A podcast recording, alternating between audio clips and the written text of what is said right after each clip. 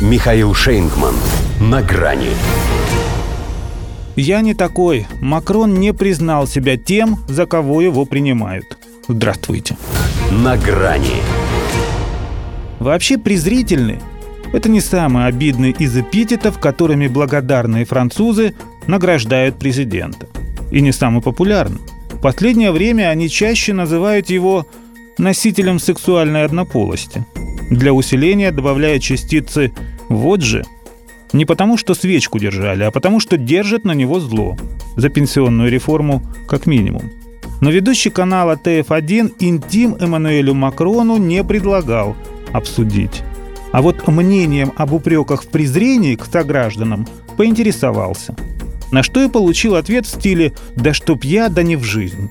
Если бы я презирал Францию и французов, я не пытался бы говорить с ними и делать что-то для страны, я думал бы только о себе. Оправдывался он, купаясь в собственном снисхождении и оценивая произведенный эффект.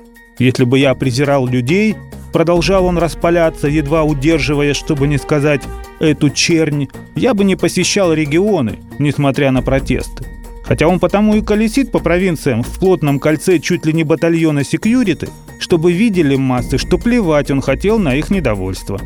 Тем более, когда силовики предваряют его наезды зачисткой местности от подозрительных элементов, то есть фактически от всех. Настоящее презрение – это врать людям – Растекался Эммануэль мыслью по древу, видимо, вспомнив, чему его учил философ Пол Рикер, у которого он по молодости лет какое-то время подвязался помощником. Сказал и тут же соврал, объявив, что он всегда говорит правду. Как раз же перед этим откровенно солгал о том, что Россия на Украине уже геополитически проиграла, став китайским вассалом.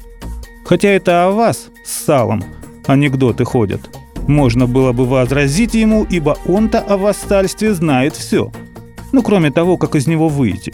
Поэтому и не выходит каменный цветок дальше разговоров о независимости от США. И вроде пыжится, тужится, а пустое. Вот опять укронацистам кучу бронемашин и легких колесных танков пообещал, чтобы не разочаровывать гегемона. Обучать их пилотов на французских истребителях намеревается. Зато чем больше он вкладывается в эту войну, прикрываясь само собой стремлением к миру, тем честнее становится его заверение в том, что на содержание пенсионеров 62 лет у Пятой Республики нет денег. Правильно. Они теперь есть у Киева. Правда, не на пенсии.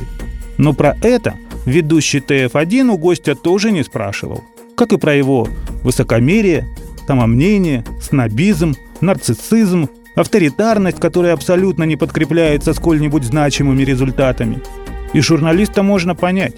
Начни он перечислять истинные характеристики президента, выслушивая в ответ его пререкания, никакого эфирного времени не хватило бы. А так все и с одного эпитета поняли, что он не презрительный, он презренный.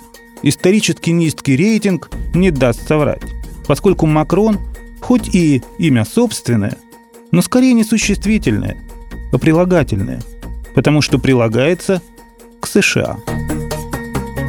До свидания. На грани с Михаилом Шейнгманом.